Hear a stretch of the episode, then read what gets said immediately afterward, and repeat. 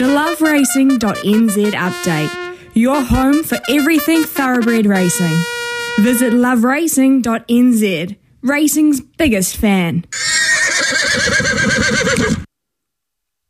Yes, it is time for your uh, Love Racing update. The Grand Tour Racing Festival is back. Grab your mates and get on course. Visit events.loveracing.nz and find a race day near you. Uh, promoted up the order. We'll have uh, Giancarlo Italiano later this hour. Uh, is this the bit, Louis, where I just leave it to the experts, uh, you and our very, very special guest? Um, I, I, go get a cup of coffee and just, you know, wander around uh, the TAB building looking lost and looking like a stranger and everyone looking at me going, who the hell are you and why are you in here? Well, you could go and find Stephen Hunt. He's probably downstairs somewhere doing just that. Um, kidding, Hunty. And I thought Daniel had the opportunity there to say, this is the part where I leave it to the experts. So I've found somebody to come in and replace you for the next half hour. I was waiting to be absolutely left righted there. Thanks, Daniel. Uh, yes, Stephen Hunt is from the TAB and he is with us now. Hunty, how'd you guys go on the weekend? I didn't go that good. Did the punters get one up or was it a good day for the bookies? Look, I think it was a mixed result, Louis. Uh, good morning to you and all listeners. Um, look, I, I, thought Te Rapa, even though there are smallish fields, in particular the features, a lot of the good horses stood up. I thought the track played in great order, which it has for the last 12, 18 months. Uh, so thumbs up to the club and the curator there.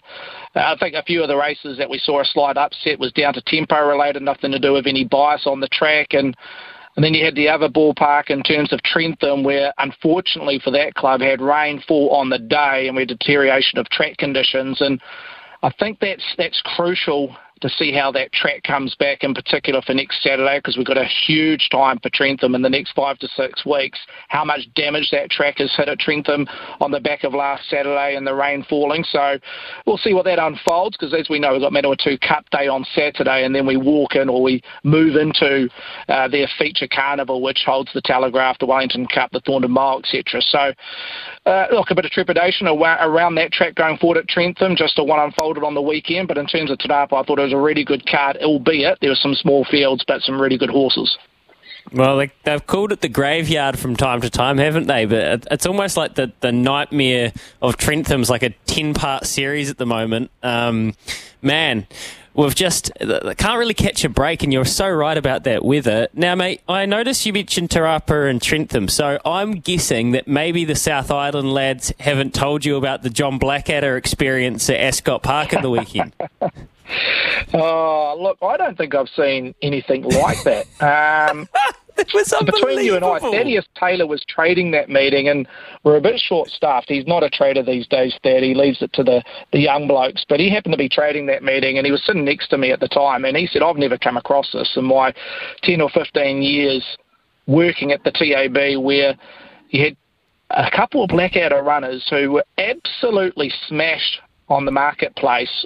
Uh, they went at least half their original quote and some. And mm. they've jumped out of the machine. They've led like a dollar eighty shot, and they've won like a dollar eighty shot in the home straight. Um, so. Yeah, the rest is history. Uh, a lot of money from the South Island were taken home, and uh, and I'm sure they're getting used as Christmas present cash. It was incredible. So, uh, if anybody missed it, it was one of the more staggering things. So, Diamond Girl in race four, I think opened around 30s or close to it. It closed at 10.4. Um, jumped Kendra Backer, uh, had obviously had the green light from uh, John to just push the button, went out plenty. She really only had to ride it over the last 50 metres and it fell in.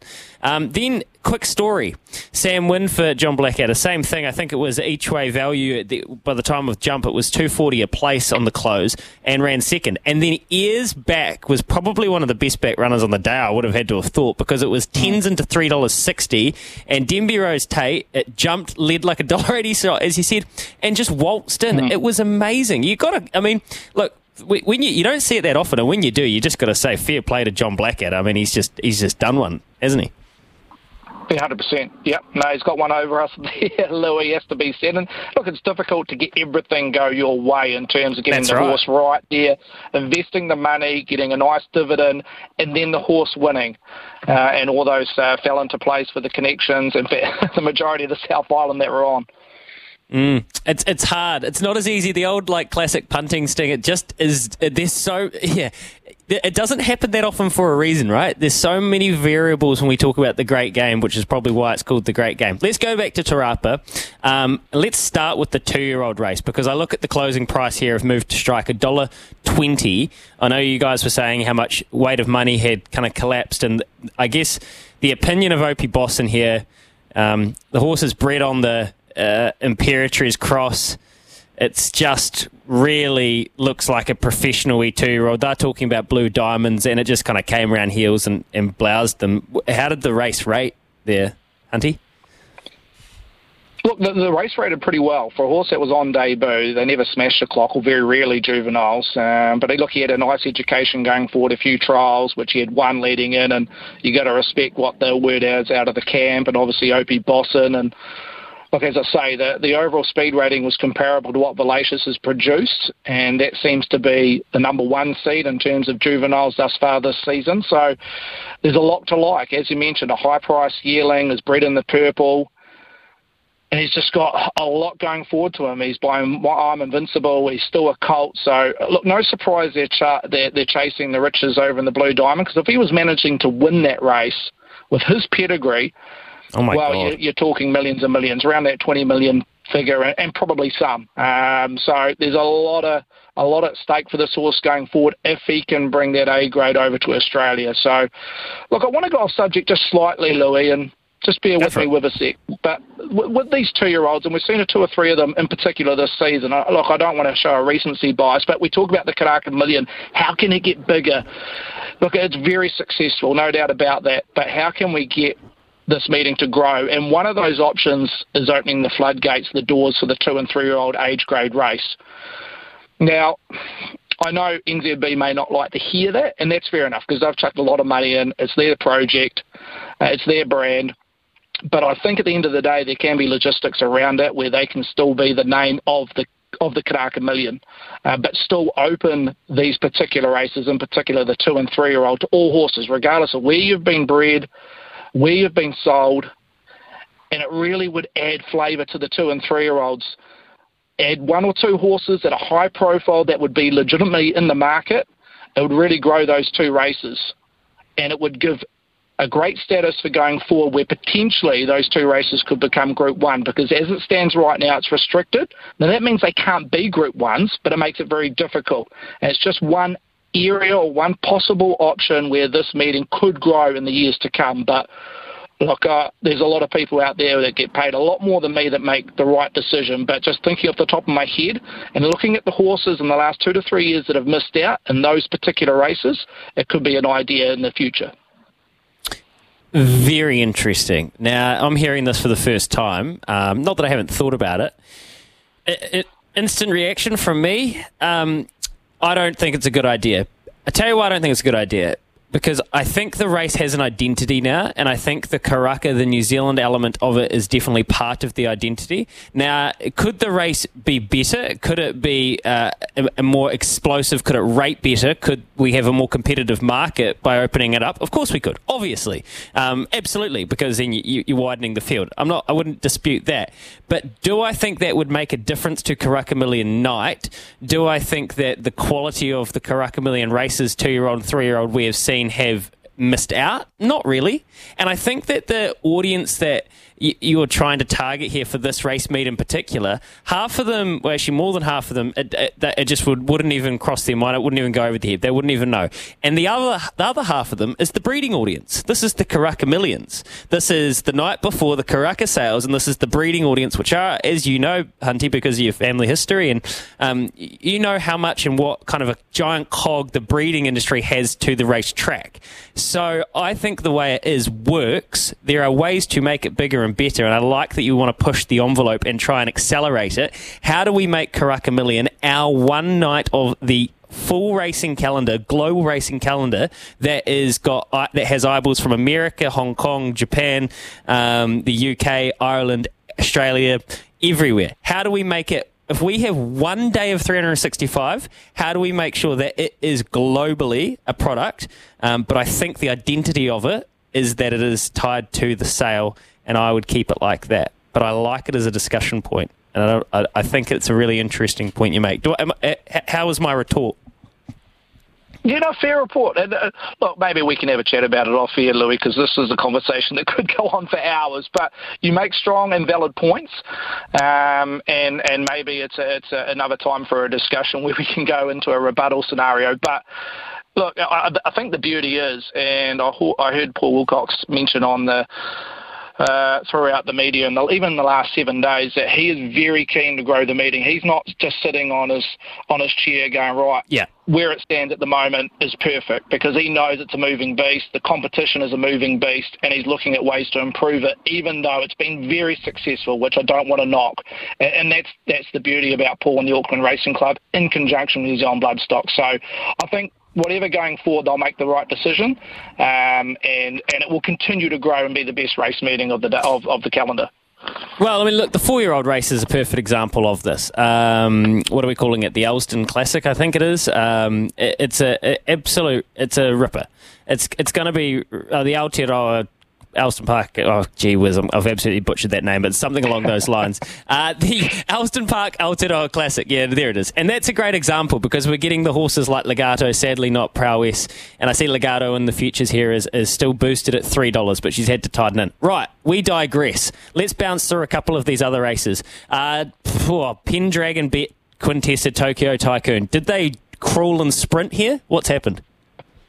100% Louis. It was a glorified call and sprint, so trust your eye because I think that's what a lot of people assess when watching it for the first or second time. They've gone out nine lengths below open class to the 600, so it really did suit the leader slash winner in Pendragon, who's run home 33-38 off the front. So it just was mathematically impossible for the likes of Tokyo Tycoon and Quintessa, and when you dissect what Tokyo Tycoon and Quintessa produced in their last 6-4-2 splits, they are one and two in terms of the quickest throughout the whole meeting. So, could have they done any more? Possibly not from where they were. Um, look, the overall speed rating was a very healthy 1.5 lengths above the class. So the winner may be good. Let's not just respect the winner just because he showed tactical speed and he was able to get away with little tempo or a little opposition uh, in the first six or 700 metres. So, look, Pendragon will be interesting to see how he goes and where he goes next to just see how good he could be. But I'm not disregarding the winner. He may be one that's right up with our better three-year-olds, and he has that advantage of having tactical speed. But look, Tokyo Tycoon, Quintessa, where do they head next? Well, I believe Tokyo Tycoon is heading to Boxing Day, the three-year-old 1400, which I now think is called the Auckland Guineas, and that will be a real line in the sand moment to see where that horse is up against the likes of Lupo Solitario, etc. And Quintessa, well, we spoke about this yesterday on the phone, Louis, and where does she head? Well, she's got plenty of options being a three-year-old filly, but because she is a three-year-old filly. I'd be leaning towards a Levin Classic, that vital Group 1 status on his CV compared to a Karaka for, uh, three-year-old race. But, look, there's plenty of options, and there's no doubt she's right. Summer, I would I would be pretty sure of that. She was really good in the Cal Isuzu Stakes. I mean, she got the gun run. It was pretty simple in the end. Polygon's run was good, as was Zyla's. Uh, Pearl of Alsace, a bit of a head scratcher. But, I, uh, I mean, to, to be fair, that race just kind of, I would imagine that race just looked like what it was. Yeah, I think it did. Uh, look, uh, give credit to Opie, who probably went in there with two or three plans, and that's the beauty about Opie. Just see what unfolds, how the horse jumped, and Campionessa jumped with the majority, put herself in the race and she sat outside the leader for the first furlong or two, and then eventually found the one out, one back slot. Meanwhile, one, once that was unfolding, you looked at Pearl of Alsace, who closed in that 1 1 a betting, was tardy away, and found herself in the last third against the paint. So it was problematic from there on in around Pearl of Alsace. Saying that, I thought she was just a little bit disappointing in her last furlong or two. There's a few horses around her that were finishing off stronger than Pearl of Alsace. So where does she head? Possibly back to her happy hunting ground at Trentham and a Thorndon Mile at set weights and penalties. But there is a slight question mark around her. Um, but back on the winner, I think she's just a gun. She's lifted from her last start performance at Pukekohe. The overall speed rating was above the grade. Uh, they've, they've, walked up, they've walked in front, which really suited Opie and Campionessa. To the 600, they ran 12 lengths below open class, and they've charged home 34.20, which is 6.7 lengths above open class. And that was only trumped by the three-year-old race, which we've spoken about earlier today. So, look, horses to follow. You mentioned a couple, Polygon, maybe 2,000 metres. Is she good enough to contest a weight for age Melissa Beale, possibly not right now. And Hayo Sasbom, I mean, she's running r- well above betting expectation. If she can find an off track in the next two to three weeks, uh, look, she may be one that runs a, again above betting expectation because she was finding the line stronger than most. Yep, fair enough. I, I just, I just really think you can be patient with Pearl of Alsace. Like she only needs to win a Group One, and it doesn't have to be the strongest Group One. And for her pedigree, and we know she's going to be a broodmare for Pencarrow. So, be interesting to see where they go. Uh, Dionysus in the Sky City Hamilton Waikato Cup, two point two, pretty fair price at the end. Pre ran well. Um, we'll just leave that there, mate. Uh, Channel Surfer ran well. Armino ran well got it all his own way. Now, we better finish with Trentham. The Fillies race at Trentham. It was awesome. A big day for Stephen Autridge, obviously so close to Opie Bosson. And then I uh, saw Stephen saying, I think he's 98 black type winners or 97 black type winners. So getting still bang on uh, up in the eulogy would have meant a hell of a lot for him. $8.40. It was kept safe enough, wasn't it? Yeah, and she had wet wet track pedigree. Uh, the dam was by Lebec Finn, who had operated on a wet track. Satono Aladdin's are pretty versatile. So there was enough there, and she had performed on the racetrack earlier in her career, albeit a small sample size, to know that she wouldn't be the worst chance on that rain-affected track, which we've spoken about, which hit Trentham on Saturday. So, look, she was back in the last two or three coming around the turn. They've gone pretty quick, which did suit here uh, to the 600. They've gone eight lengths quicker in the following race, uh, 65 mile. Um, and, look, the overall speed rating of the race was half a length below the class, which is no real knock for three old fillies this time of the year. Uh, My Lips of Seal ran a gallant second, again had wet track form line, so it'll be interesting to see if that horse can replicate on a better track going forward. And Chica Mojito, look, the winner in the last furlong, Louis, but uh, look, I've always had a bit of time for this uh, three-year-old filly, um, and I just felt that she may have felt the track just a tad worse to what was in her sweet spot. So if she can find an improving track, which you'd hope so heading into the summer, don't let her go in some of the the, the, the three-odd races, like maybe the Desert Gold, etc., back at Trentham. But overall, no knock on the winner. She's a progressive type. She possibly heads to 2,000 metres next start, and she's got a lot of upside, and which is an even bunch of three-year-olds thus far.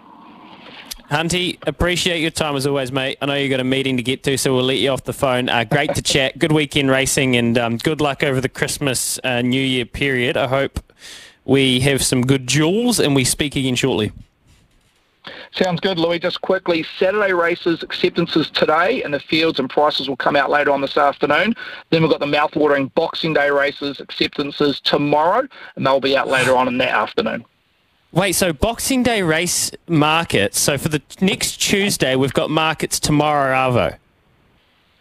100% acceptances come out, and that's how we unfold the prices. Once acceptances come out for Premier Days or Premier uh, meetings, uh, they come out on acceptance day. So, look, it's real claustrophobic the next 24 hours. Saturday races normally come out on a Wednesday. They'll pull back a day just to give a bit, bit of room for the Bureau to operate on uh, next door. So, there's going to be a lot of races uh, opening the next 48 hours for punters to get stuck into.